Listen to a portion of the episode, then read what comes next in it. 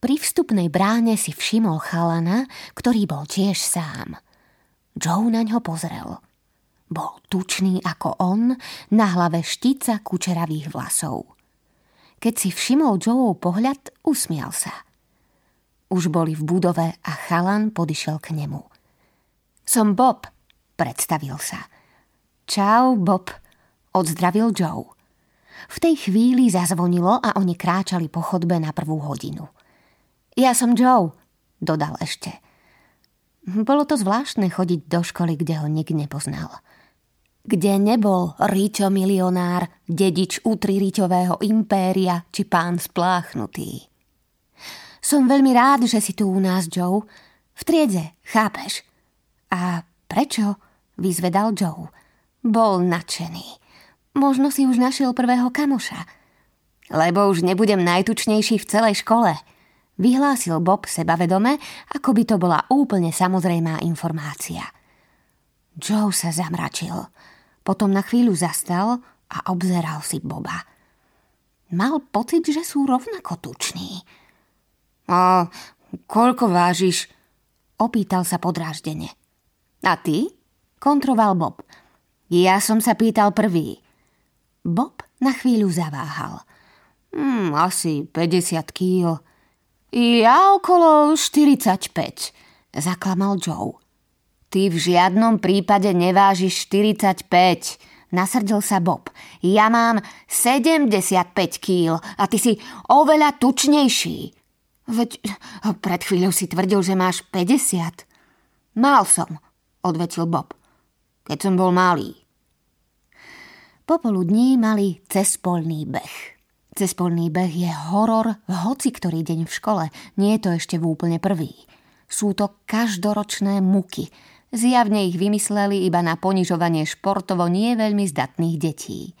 Niet pochýb, že Joe s Bobom presne do tejto kategórie bez najmenšej pochyby patria. Kde máš úbor, Bob?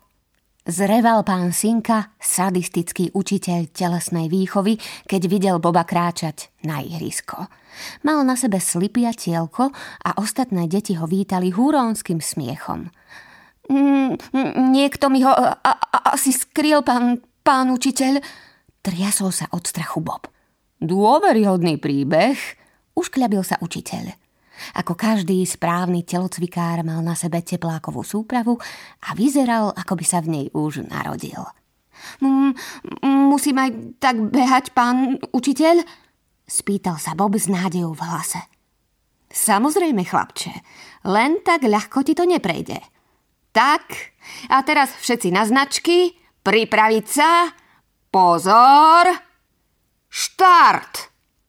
Joe s Bobom najskôr šprintovali ako ostatné deti, ale zhruba po troch sekundách už boli s dýchom na konci a vládali len kráčať. Čo skoro sa im ostatní stratili v diaľke a dvaja tučniaci zostali sami. Vždy skončím ako posledný. Bob si odbalil čokoládovú tyčinku a odhryzol si veľký kus. Hm, všetky decká sa mi smejú, osprchujú sa, prezlečú a čakajú v cieli – Pokojne by mohli ísť domov, ale oni čakajú, len aby si na mne zgustli. Joe sa zamračil. Nezdalo sa mu to vtipné. Rozhodol sa, že on posledný nebude. A trocha pridal. Snažil sa byť aspoň pol metra pred Bobom. Bob na ňo zlostne zagánil a tiež pridal, čím sa dostal na rýchlosť zhruba pol kilometra za hodinu. Z odhodlaného výrazu Bobovej tváre sa Joe dovtípil, že tento rok má konečne reálnu šancu skončiť predposledný. Joe tiež trocha zrýchlil. Takmer klusali. Začal sa boj. Méta predposledné miesto. Joeovi sa vôbec nepáčila predstava, že by ho mal prvý deň v novej škole poraziť v cespolnom behu tučniak v tielku a slipoch. Trvalo celú väčnosť, kým konečne zbadali cieľovú pásku. Obaja chlapci boli po tejto súťaži v kolísavej chôdzi na konci s dychom. Joeovi sa zrazu prihodilo čosi mrzuté. Bolestivo ho pichlo v boku. Au! skríkol. Čo sa deje? Zaujímalo Boba, ktorý práve viedol o pár centimetrov. Picha ma v boku, musím už skončiť. Au! Robíš sa! Presne toto na mňa minulý rok skúšalo jedno 100-kilové dievča a potom ma predbehlo o zlomok sekundy. Au, ja neklamem. Joe si pevne držal bok. Na to ti neskočím, Joe. Tento rok budeš posledný a všetky decká z ročníka sa budú smiať tebe. Triumfálne oznámil Bob a čoraz viac sa vzdialoval. Výsmech v prvý deň v škole, toto Joe naozaj nečakal. Dosť posmechu si už predsa užil v škole svätého Kudberta.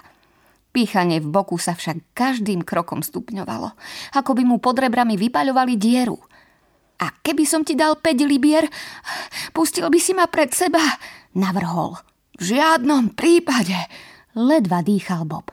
Desať? Nie. Dvacku? Ešte pridaj. Čo 50 Bob zastal a zízal na Joea. 50 libier, sníval. To je poriadna kopa čokolády. To teda hej, súhlasil Joe. Celé tony. Oh, platí.